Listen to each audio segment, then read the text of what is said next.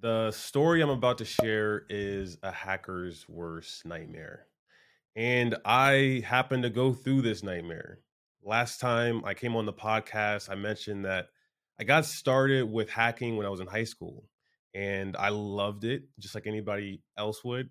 And my first professional job was to be a hacker. And I was 19 at the time I was working with two government agencies as an offensive intrusion analyst.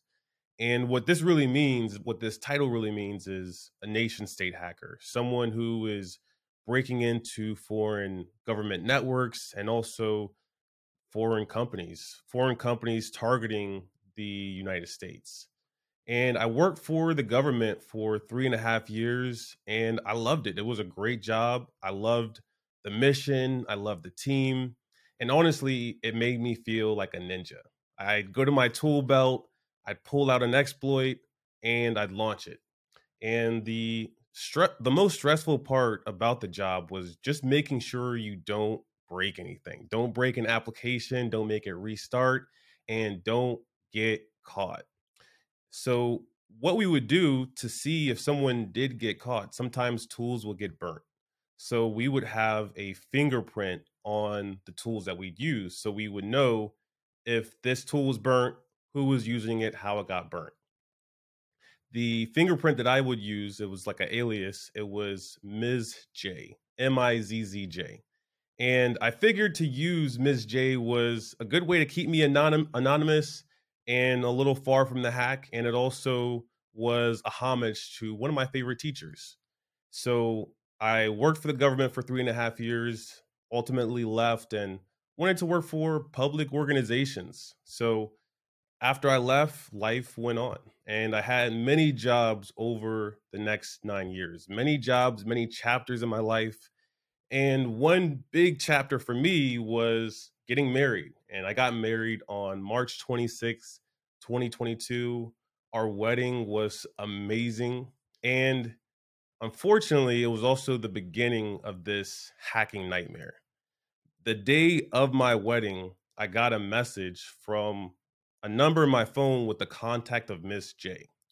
And I thought this was really strange because Miss J was my favorite teacher, but I never had her phone number. And the message was a message to update the contact card. And the contact card had a picture of me and my wife, Monica.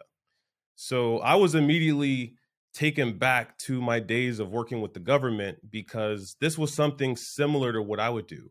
The most successful exploit that I had was taking advantage of the contact card feature in phones.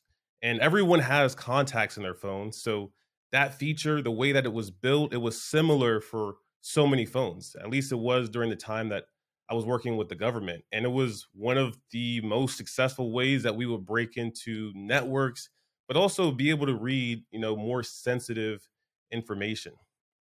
So right after I saw this happen, I called one of my my friends that was still working with the government, and I asked him if there was anything he could share. I told him the whole story that Miss J, this was a contact card. It had a picture of me on it, and I never had a contact of Miss J in the first place. And my friend said, all I could tell you is that this isn't a good look and I would strongly consider you to get a new phone. And if you do that, you also probably want to get a new laptop because you know that traversing and a, a, network is what you want to do as a hacker. And if they have that foothold into your phone, they're probably trying to breach other devices. So the only thing that stopped me from being really paranoid on the day of my wedding was the fact that we were getting married and that day, I didn't need my phone because everybody was coming to me, and we had a wedding planner for for that, anyways. And you know, the wedding, the best day of my life, the best day of my wife's life, and we just had so much fun. Our honeymoon was in two days, so I figured that would be enough time for me to get a new phone, and that's exactly what I did. We got a new phone we went to the woods in Texas for our honeymoon. We were like, let's get some seclusion. Let's get some nice downtime and be alone. So we were in the woods, and I remember getting set up in our little cabin that we rented. I got another text message from Miss J, and I was like, ah, like we just got here. This is the worst thing that could happen.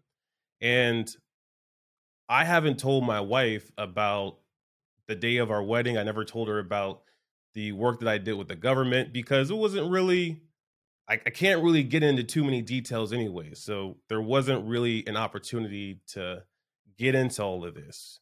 So I started to tell her what happened. And she was a little worried, a little concerned, very confused. So to just try to resolve this thing, I was going to just call my service provider, it was Verizon at the time, and just let him know everything that happened. Let him know about my past, let him know that this is happening, and see if there's any way that they could just cut that line of communication off. They have access to these networks. I was like, maybe they could stop something that my friends couldn't help me with. So I started to call the number for Verizon. And as I hit send, some of the numbers started to disappear. Like somebody was hitting backspace on the numbers of my phone. So I couldn't call Verizon. So I asked my wife, Monica, I said, hey, let me use your phone. So I started to type in uh, the Verizon 1 800 number. And as I was typing it in, there's a message at the very top that says, Miss J would like you to update her contact card. And at this point, I knew that I got to just hurry up and dial the number. So I dialed it. I go outside and I'm talking to Verizon and the person said that hey you know i can't help you but we're gonna you know file a ticket and we're gonna escalate it very stressful not helpful at all um, didn't feel heard really at the moment but i figured this is a story that i'm trying to dump on someone they're probably not going to really be able to interpret what's going on to me so we hang up they say they're going to call us back and I go back inside and I see Monica on her laptop and I say, Hey, what are you doing? And she said, I'm checking my bank to make sure that I still have money in my account. We're getting hacked, right? I want to make sure that we're good. And I, at that point, my heart stopped. It it sunk, and she logs into her bank. Her account is at zero. This was the worst day for me because my past was starting to affect my future. Her account was at zero, my account was at zero, and we are in the woods. We don't have any way to get back. And that's how I got hacked and stranded. 10 minutes later, things started to go off, but I woke up. It was a hacker's nightmare. It was the worst nightmare for me and I wanted to share that story because to me it felt like a movie and it it's really fun to think about, you know, being in this industry of cybersecurity.